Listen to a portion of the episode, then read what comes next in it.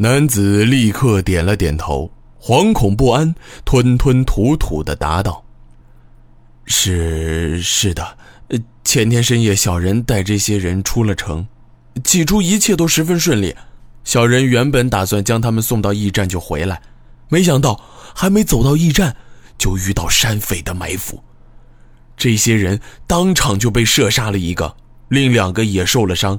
领头的人就将孩子托付给我。”让小人赶快带着孩子离开，然后小人就，然后，你们就打算把这两个孩子卖掉跑路，对吗？野朵巴云缓缓凑近男子一些，咬着牙，语气阴冷的问道。男子的脸上再一次露出恐惧的表情，只是他还没来得及辩解，就结结实实的挨了一拳，当场。昏死了过去。野朵巴云从男子腰间取出刀鞘，将短刀插进刀鞘，塞进自己破旧的外衣里，顺手又拿走了他全部的钱财，这才缓缓站起身子，朝女子和两个孩子看去。野朵巴云虽然没有杀人，但之前的举止动作还是让其余的三个人。吓得不轻。这会儿见野朵巴云转过身来，三人都立刻蜷缩到一处角落里，目光惊恐地看着野朵巴云。小女孩躲在男孩的身后，一边不停发抖，一边发出低沉的呜咽声。年轻女子虽然挡在孩子前面，但身体显然已经被吓得僵直。脸上也全是恐惧的表情，就这样目光呆滞的注视着这个陌生人的一举一动，丝毫不敢动弹一下。唯一相对比较镇定的，反倒还是那个男孩。野朵巴云并没有继续往前走，只是站在原地，语气平和地问道：“你们是从京城里逃出来的吗？”他一边问话，一边掂量着两个孩子的反应。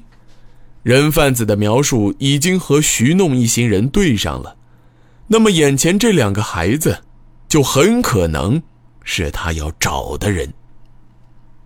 不过，野朵巴云并不打算那么早就暴露自己的身份，毕竟现在是非常时期。这两个孩子若是太子的子嗣，当然最好。倘若不是，知道了自己的身份，难道连他们也一起杀了灭口吗？你找错人了，我们是被人贩子拐卖来的，我们家在南方。男孩的一字一句表达的十分准确，没有任何犹豫，只是对于一个孩童来说，反而就有点假了。野朵巴云笑了笑，反问道。南方人怎么操着北方口音？而且你说是被人拐卖来的，意思是当时领着你们的四个人也都是人贩子吗？四个人贩子抓两个孩子，那你们得值多少钱呢？我觉得那些人一定不是人贩子，怕是王府的府兵才对吧？汝在乱说什么？汝为何不好好听我说话？男孩义正言辞的叫喊道：“野朵巴云收起嘴角的微笑，从衣襟里将那块玉佩掏了出来，放在手掌上，伸到男孩面前，小声问道：‘殿下可认得这块玉？’眨眼间，一直泰然自若的男孩突然大声啼哭起来。”哭的甚至有些撕心裂肺，仿佛见到这块玉佩的时候，已经明白了一切。面对眼前嚎啕大哭的男孩，野朵巴云也不知心里究竟是喜是忧，他没有再说任何话，只是安安静静的站在一旁等男孩停下来。这并没有花费太多时间，哭声很快就小了。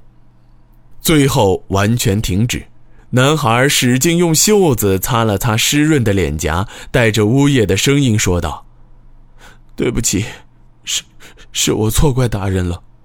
野朵巴云听到这句话，立刻单膝跪到地上，神色严肃地说道：“末将野朵巴云奉太子殿下命令前来保护殿下，路上耽误了时间，请殿下治罪。”将军有什么罪过？将军快起来吧。男孩虽然还有一些哽咽，但情绪却已经基本恢复。他没有提出任何问题，倒是身后的小女孩十分羞涩地问道：“哥哥，你怎么了？这是父亲大人派来接我们的吗？”“嗯，娟儿放心吧，我们已经平安了。”男孩转过脸，神情温善地点了点头。“这里人多眼杂，殿下，我们尽快离开这里吧。”说话间，野朵巴云已经站起身子。他抬起头，用冰冷的目光扫了一眼不远处的年轻女子。女子见到野朵巴云的眼神，脸上立刻露出惊恐的表情。她慌忙将身子蜷成一团，把脸埋进双膝之中，身子开始剧烈的颤抖。我会尽量让你没有痛苦的。女子发出一阵低沉的呜咽声。她的身体早已经吓得无法动弹，那种楚楚可怜的模样，实在让人不忍下手。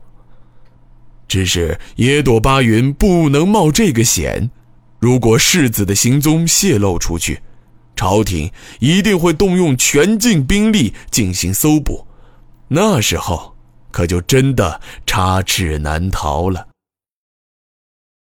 只是野朵巴云还没踏出去一步，身前就突然窜出来一个人影。男孩挡在女子身前，张开双臂，大声喊道：“大将军不可杀诺明姐姐，她不是坏人，她也是被人贩子拐卖来的。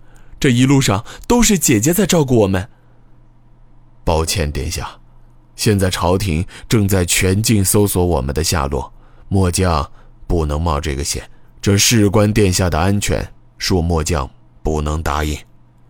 野朵巴云身上依然散发着阵阵杀气，他阴沉着脸朝世子行了一个礼，似乎是有用强行的打算。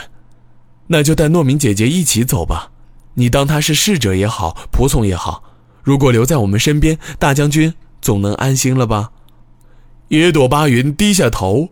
他注意到世子那双坚定的眼神，隐约间又仿佛见到那个熟悉的影子。